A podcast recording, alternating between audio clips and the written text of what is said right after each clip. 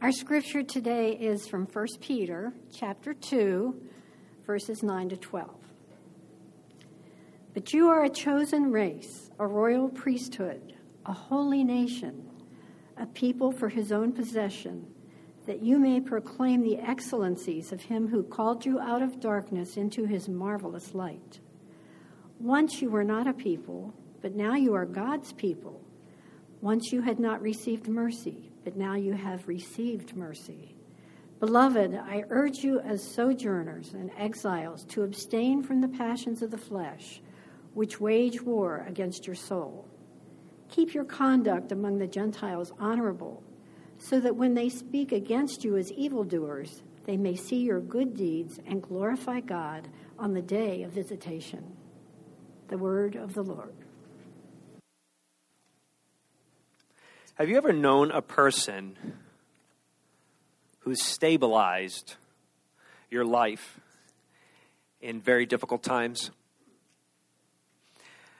Some people will say, uh, some people who grew up in troubled homes, in challenging environments, um, in, in, in environments or in homes or in communities where they often felt as a child they felt unsafe. Um, they felt as though the world around them was unpredictable. Um, if and if some of you uh, remember a childhood like that, if you were fortunate enough, uh, there was someone in your life who stabilized your world. There was someone in your life, maybe it was a relative or a neighbor, maybe it was a, a, a family, another family, you know, maybe it was a, a friend's family or, or a friend's parents. Uh, maybe it was a teacher or a coach. But someone in your life or some family in your life uh, stabilized, they brought you comfort. They brought you a sense of meaning and a sense of hope that you wouldn't otherwise have had. Now, if you follow what I'm saying, if you can picture what I, if you understand what I'm talking about, you actually have a picture of what God's purposes are for the church. Christian, Christian life is not just about you and Jesus. The Christian life is about the people of Jesus, the community of Jesus Christ, walking together with one another, being a light in a dark world. The community of Christians, the community of Christ, the church, is a peculiar people with a peculiar purpose by God's design to bring light into a dark world. The church is a light to the darkness. The church is also a light in the darkness, and the church is a light for the darkness. You know, I've used three different prepositions there, and I hope throughout the morning that it'll be more clear to you why I'm doing that. Okay? But the church, by God's design, is a light to the darkness, it is a light in the darkness, and the church is a light for the darkness. Now, the church is a light to the darkness in the sense that it is our calling by God to be a light to the darkness. Peter says in, t- in today's passage that Christ's community is a peculiar bunch. He says in verse 9, but you, now if you go to the passage before, we looked at it last week, Peter was saying that, that there are people in the world who look at Christ and, and they reject him. Jesus is this, Jesus is this foundation stone of God's spiritual house. And, and some people, instead of looking to Jesus as their foundation, they trip over Jesus. Yeah, they stumble over him. Okay? They can't digest his truth. Now, Peter is saying in verse 9, but you, speaking again to Christians in the first century, but you are a chosen race, a royal priesthood, a holy nation, a people for his own possession. The old King James puts it this way a peculiar people. Now, this all in verse 9 is Old Testament language. This is classic Old Testament language. In Exodus chapter 19, just before the Israelites are about to receive the Ten Commandments, God says to them, You are my treasured possession among all peoples. God said to the Israelites, You're a kingdom of priests and a holy nation. The prophet Isaiah in Isaiah 43, uh, God is speaking through Isaiah, saying that Israel was a people that he formed for himself, that they would declare his praises. So Peter now regards the church, composed of both Jews and Gentiles following Christ, that the church is now the people of God, God's new people. But moving beyond the indicative of the church's status. Remember, a couple of weeks ago, we talked about how Peter says you have the indicative, which is who you are, who God has made you, and the truth about who you are motivates the imperative of your living. The truth about your identity motivates your actions in life. The indicative always motivates the imperative, and you see that right here. The indicative is you're a chosen race, a royal priesthood, a holy nation, a peculiar people for God's own possession. But Peter moves now into the imperative. He says, You're for God's own possession, that you may proclaim the excellencies of him who called you out of darkness into his marvelous light. So you see that the church's chosen status is for a purpose beyond itself. The Christian is chosen by God for a purpose beyond herself, beyond his own benefit. The chosen status is to be a light to the world. The chosen status is for the church to be a safe outpost in a perilous country, a stabilizing presence in a dark world, in a hard life. You see, other travelers on the journey are beginning to see that they too are exiles. And God's Spirit is drawing them to the light.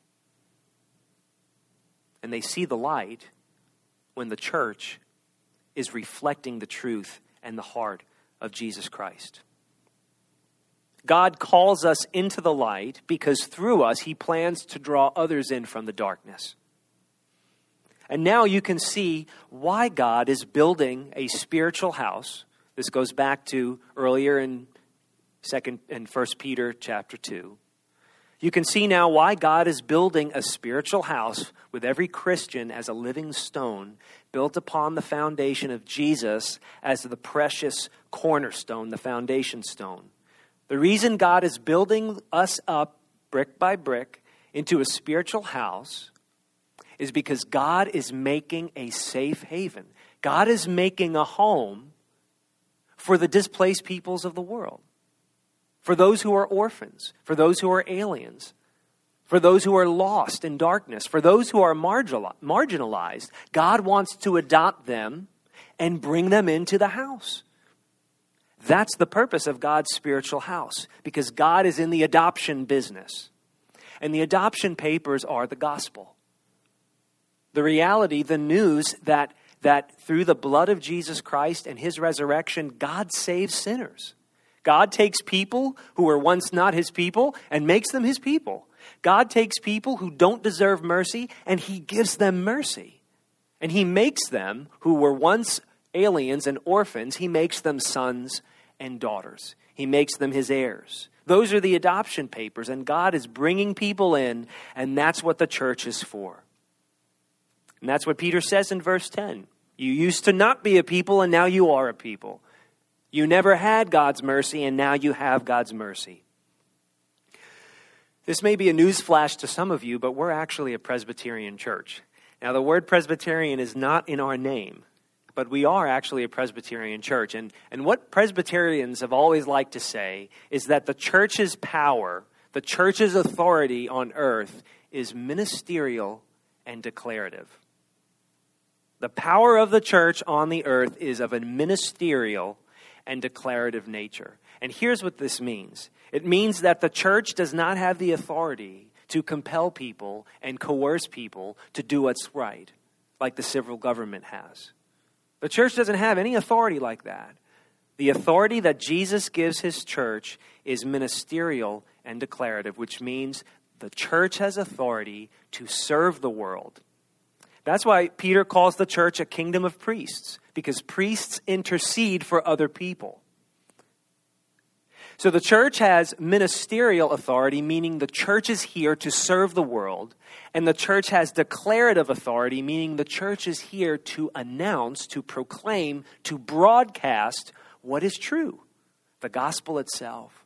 That God is making displaced orphans who are alone in the darkness sons and daughters within his house. And by the words of a Christian, by his work, by her attitude and her lifestyle, by how we live and how we suffer and how we succeed and how we die, Christians declare that they are refreshingly peculiar. That they are, in a good sense, in the best sense, a people of light. A people that others are attracted to. So the Christian community is called to the darkness. That's the first thing we need to understand. We're not only called to the darkness, however, we're called in the darkness. Here's the difference it's the difference between our calling as Christian and our mission.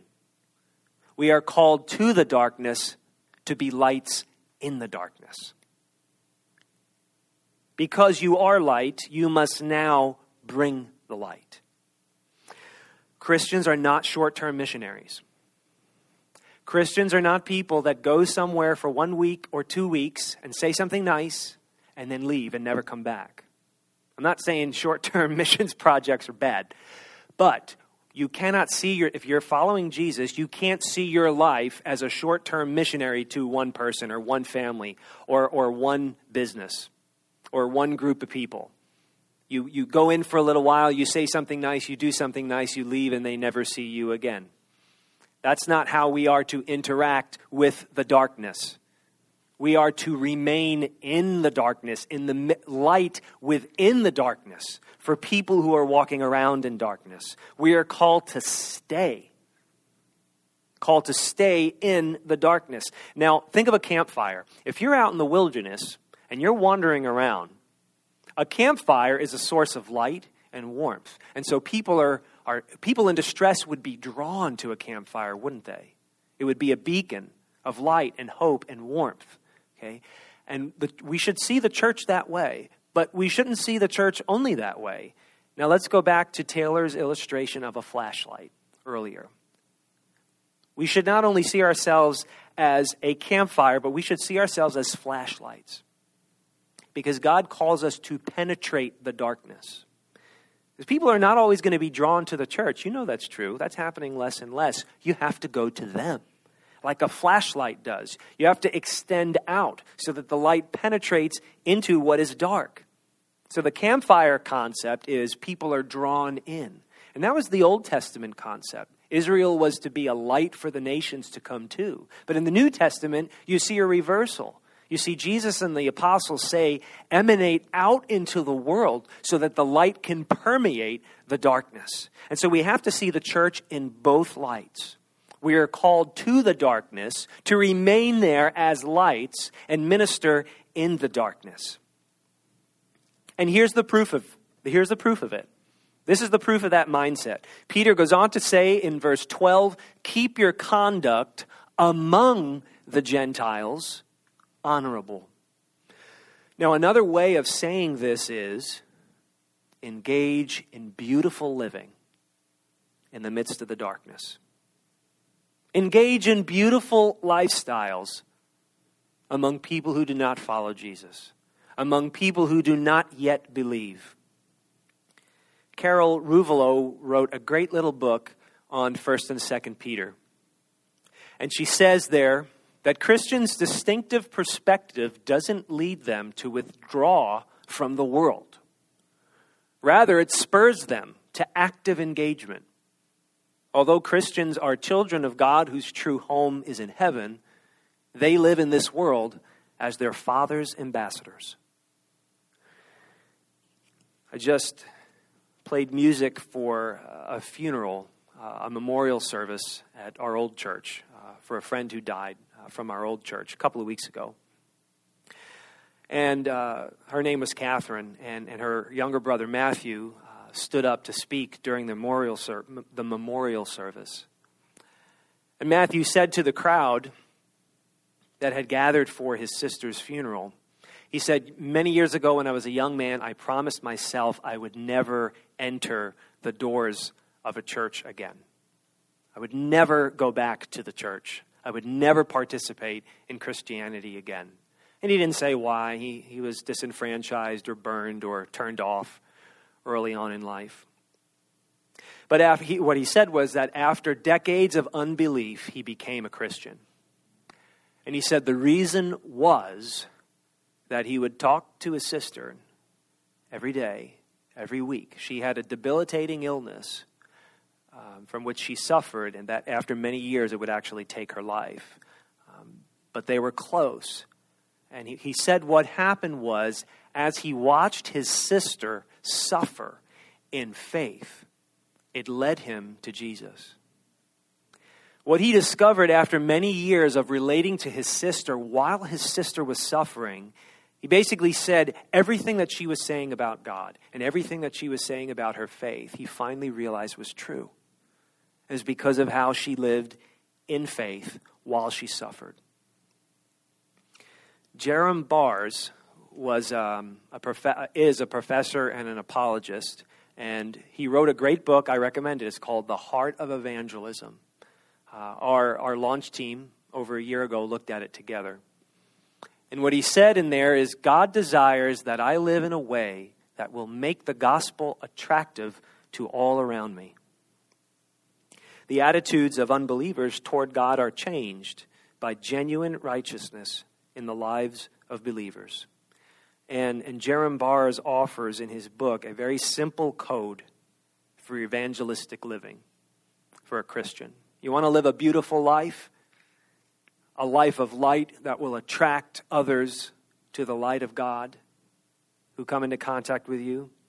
He says four simple things. He says, first, you got to be praying. You've got to be praying and praying and praying for the people in your life that God will do for them and do in them what you cannot do. And then he says, in addition to praying, you have to live a faithful life in the workplace. As a Christian, where you work, you have to remain faithful in how you work, in how you conduct yourself, in how you speak, in your reputation amongst the people you work with. So, prayer, and then he says, faithfulness in the workplace. And then he says, sacrificial love. As Christians love one another sacrificially with servants' hearts, the world will notice something remarkably different. So pray, live faithfully in your workplace, love one another as brothers and sisters sacrificially. And then he says, open your home. He says, practice hospitality. He says, interact with, relate with, share your life with people who would otherwise have no business being around you and talking to you. Don't just love your friends and the people who are nice to you, but open your life to people that you normally wouldn't talk to, people you normally wouldn't associate with.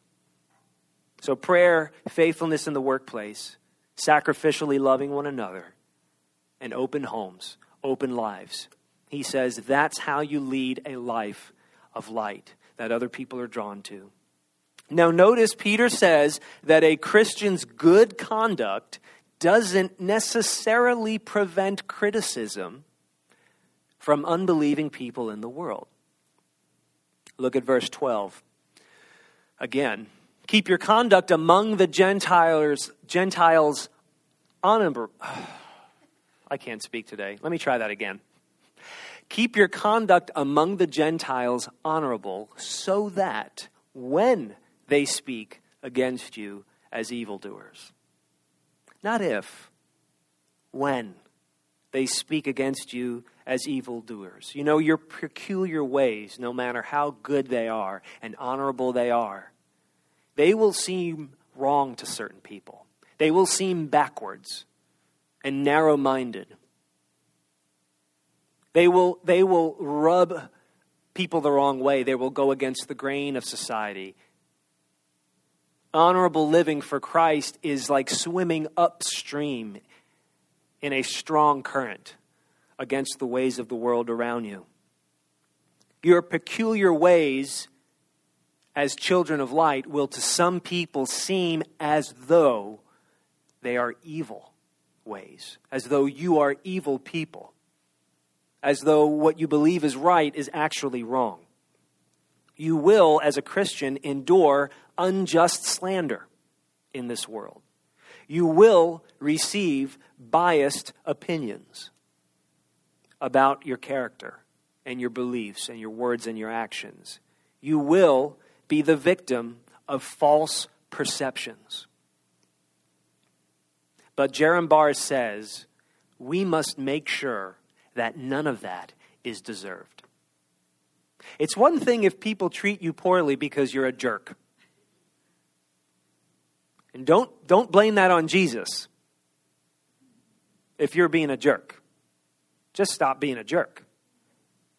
But Jerram Barr says, let's make sure that the slandering and the bias and the false perceptions, the persecution, people ostracizing you or ignoring you or passing you over for a promotion or inviting somebody else to the party and not you, let's make sure that it's not deserved. And this is critical for Americans living in a culture where what we're seeing take place is a culture war.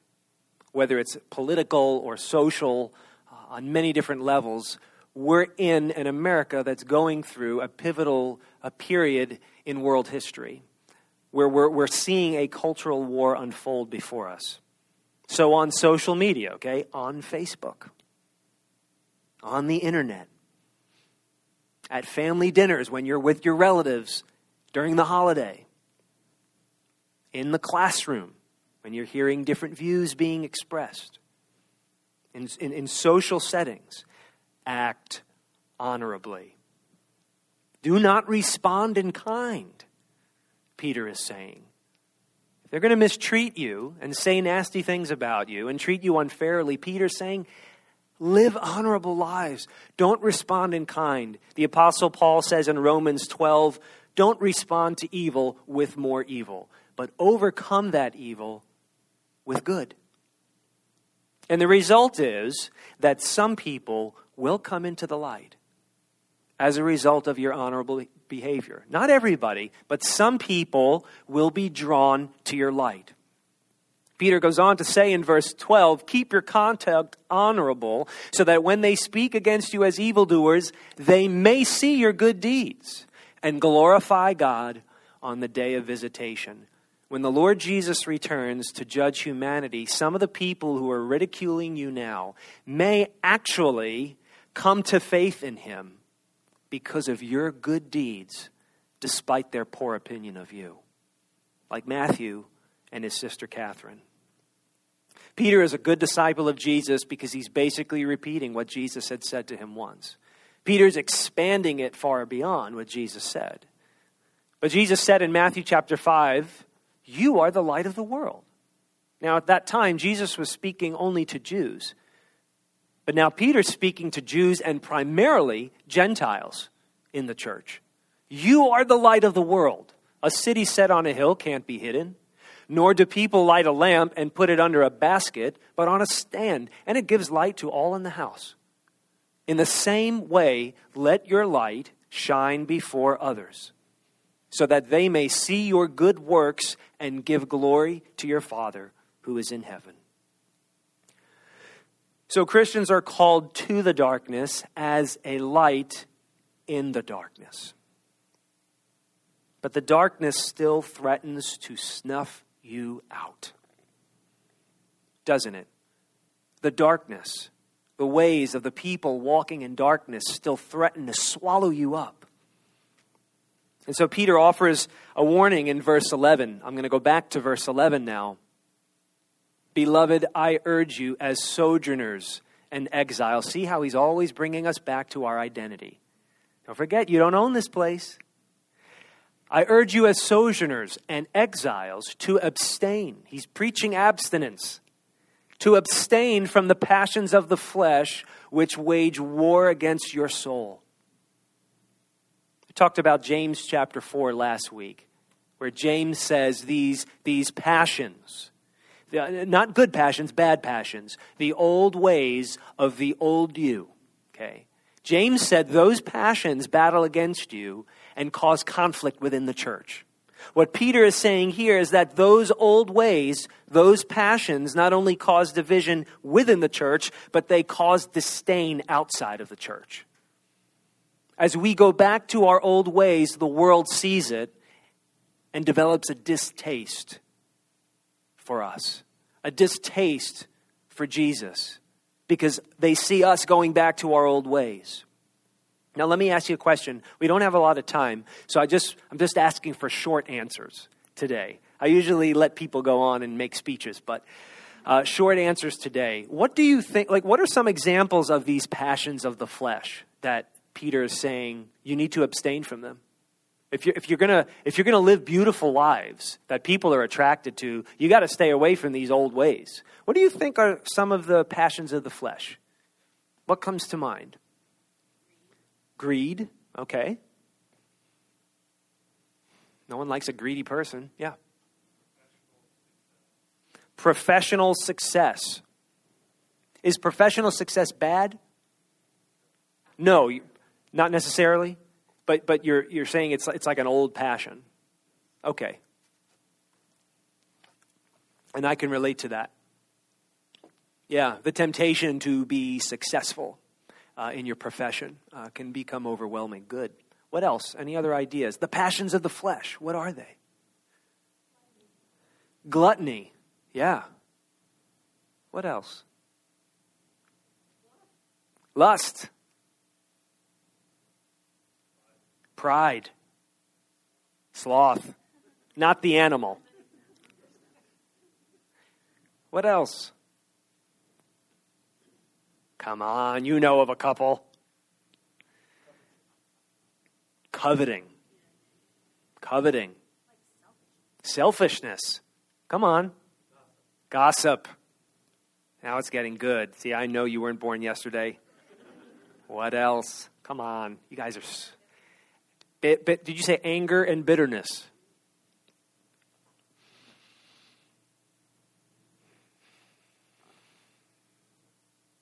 No more? Okay, fair enough. That's good. That's good. Okay. Thank you. The passions of the flesh. When we think of the passions of the flesh, we often go right to what some people like to call licentious sin. The idea of, of having license in your life, thinking that you can get away with whatever, living rec- recklessly from God's perspective, living like the prodigal son. You know, lust and gluttony and greed and you know, you know, sex and drugs and all that stuff. You know, just live like a rebel, live with abandon. And that's true. Though, you know, licentious living that does reflect that, that is what the passions of the flesh are, but that's not all they are. The Apostle Paul often talked about religious sins.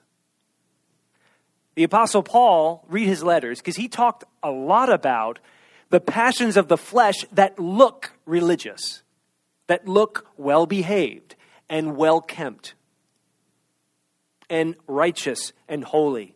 And these are things like legalism, thinking that we are better, thinking that you're smarter, that you're, you're, you're more well behaved.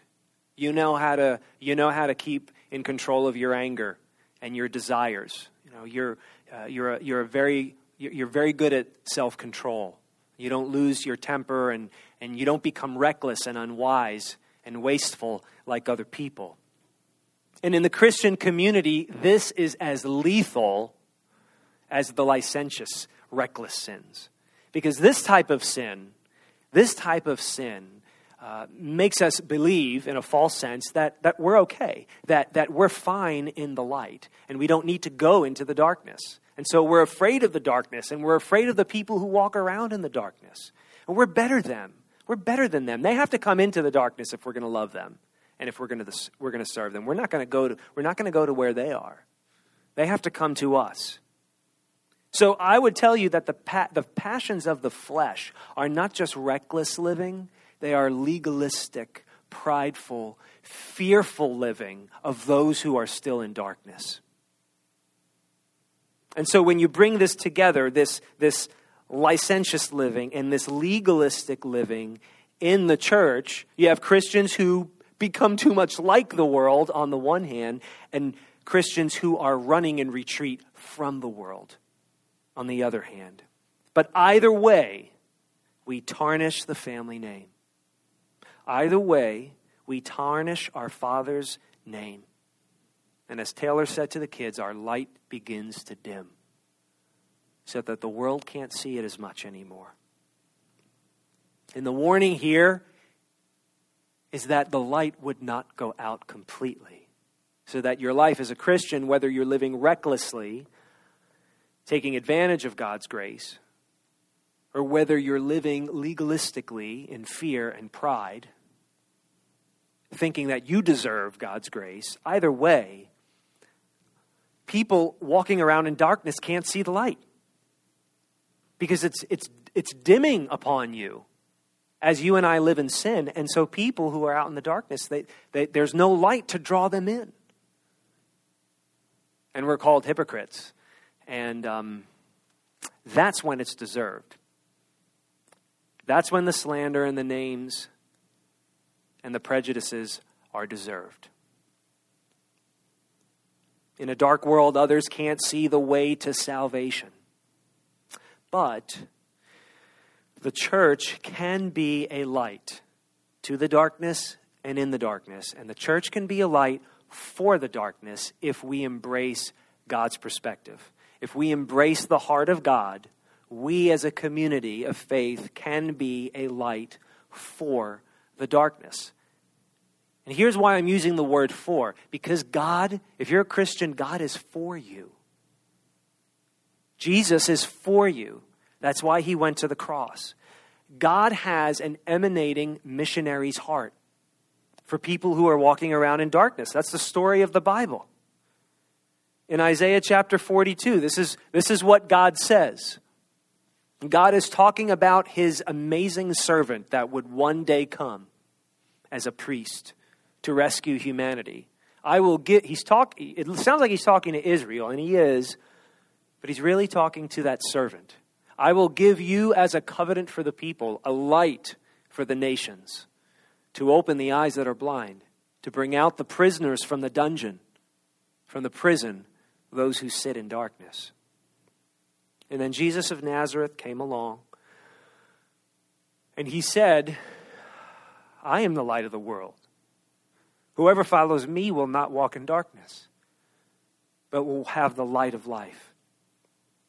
And so we see that the light is Jesus, that the light has always been Jesus. And the only light that you have is no light of your own, but it is a light of Jesus emanating out from you or reflecting off of you to other people.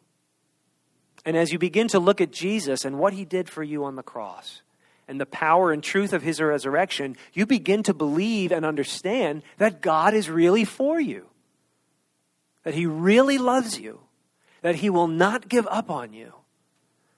And as you begin to embrace the fact that God is for you, that although you were not a people, you have become a people. That although you did not deserve His mercy, you have now been given His mercy. When you begin to see that, and when you begin to realize that God is always completely for you, now you can be for those who are still walking around in darkness. God brought you out of the darkness into his marvelous light. You embrace that. Now you can go out. You can go out and be for people who are walking in darkness because your Lord Jesus is for you. And that's what you need. He's what you need to go out into the darkness. And He's what they need as they are drawn in because of your honorable living for Christ in His strength. Because He's the light. You're not the light. He's the light. So we're a peculiar bunch. The church is a peculiar bunch of people, and I don't just mean deep run church, I mean the global church. But you're the expression of it right here in this room. in this place. The church is a peculiar people with a peculiar purpose to be light in the darkness. I believe God is preparing our church to be a light in Westminster. Not just a campfire light that other people are going to happen to find because they Google churches on the internet. They're finding us that by that way, that way, which is a good thing.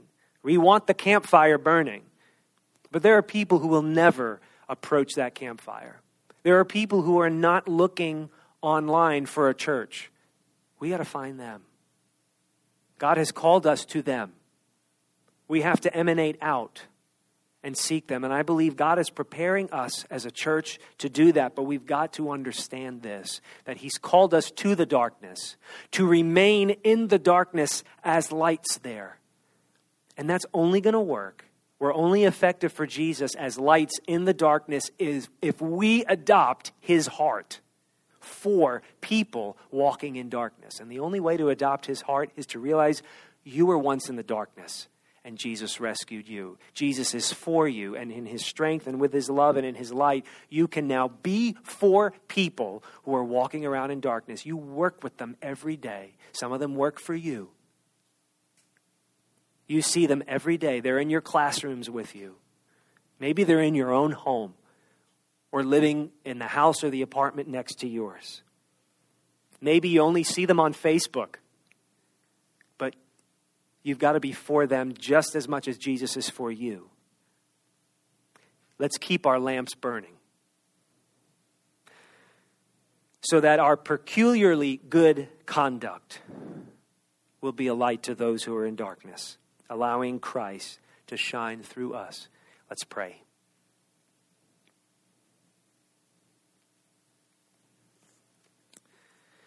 Father, we confess to you that we were those people walking around without hope in the world, without light. And it seemed fine to us because I guess our eyes were adjusted to the darkness and uh, we were able to hide in the darkness and see what we wanted to see and avoid what we wanted to avoid. But we thank you that through Jesus Christ, your light has reached us. We were exposed we were exposed for who we truly are, people without you and without mercy. But thank you for your grace because your light becomes bearable in your grace. Because we, we, we came to know your mercy, your forgiveness, your adoptive love. And may we rest in that and be for our community and for our world just as much as you are for us. In your name, amen.